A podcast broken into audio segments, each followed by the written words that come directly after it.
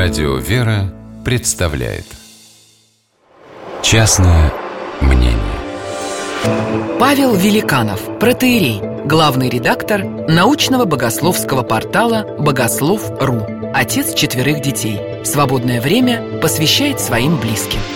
Частное мнение Вот и закончилась лекция, прочитана молитва, я сажусь заполнять журнал. Рядом несколько студентов, какие-то вопросы, короткие ответы.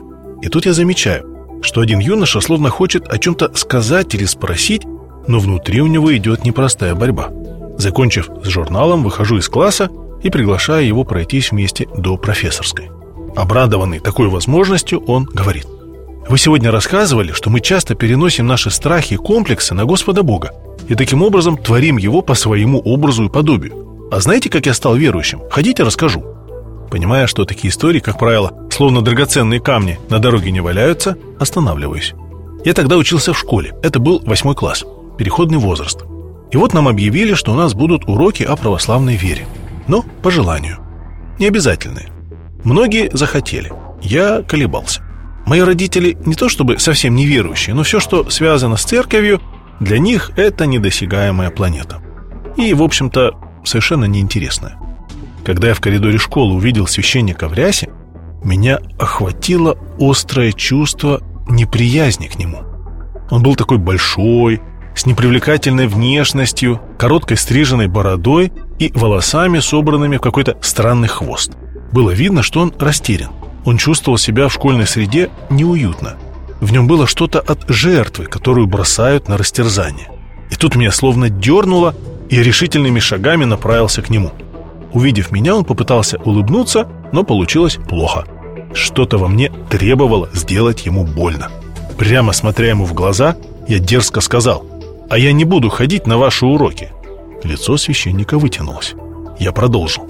«Я не верю в вашего Бога, и мне не интересны ваши рассуждения про него». На лице священника медленно появлялась какая-то заинтересованность. Явно, что к такому повороту он готов не был. И тут он произнес таким бархатистым, мягким и спокойным голосом. «Скажи, а ты можешь описать того Бога, в которого ты не веришь?» Моя спесь немного спала. Но отступать было некуда. «Да легко», — я ответил с напускной смелостью.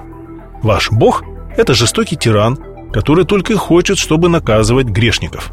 Для него противно и греховно все то, что дает человеку наслаждение. Он любит, когда люди страдают. Без этих страданий он не пускает в рай. Он мелочный и подлый. Он питается кровью жертв, которые приносят ему религиозные фанатики. Он называет себя господином мира, но не может справиться с самым простым злом. А на самом деле его придумали непорядочные люди, чтобы качать с дураков деньги и управлять ими. Вот и все.